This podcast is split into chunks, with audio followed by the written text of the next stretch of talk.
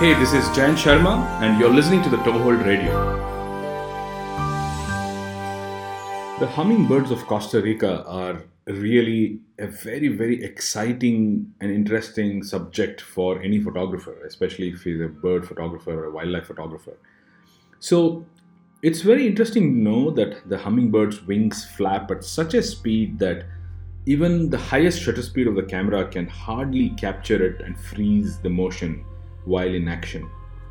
So it's inevitable that we resort to measures like using a technique called the multi flash technique, where we use multiple flash guns pointing at the subject and we simulate a shutter speed of something like 1 by 15,000th of a second.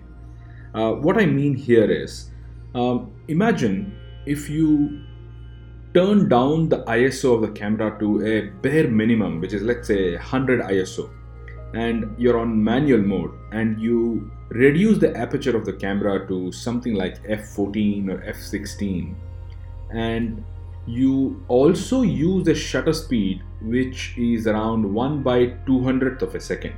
Now, when you're shooting with this kind of um, exposure, what do you think would be the state of an image when you shoot in the in the shadow or in the, in the shade of the rainforest? So it's going to be pretty pretty dark. In fact the picture is going to be completely black which is precisely what we want to do with the hummingbird.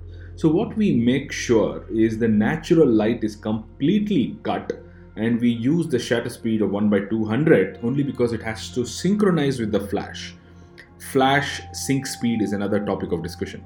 Now, when the shutter speed is around 1 by 200, aperture is around 14 or 16, and the ISO is 100, it is very, very little light for the camera to capture, and that's why the picture is going to turn uh, completely dark.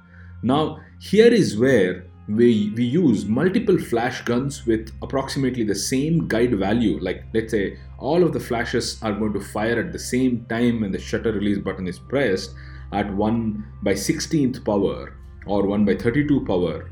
Uh, and they are going to illuminate the subject like it was daylight. And that is what is called the multi flash technique.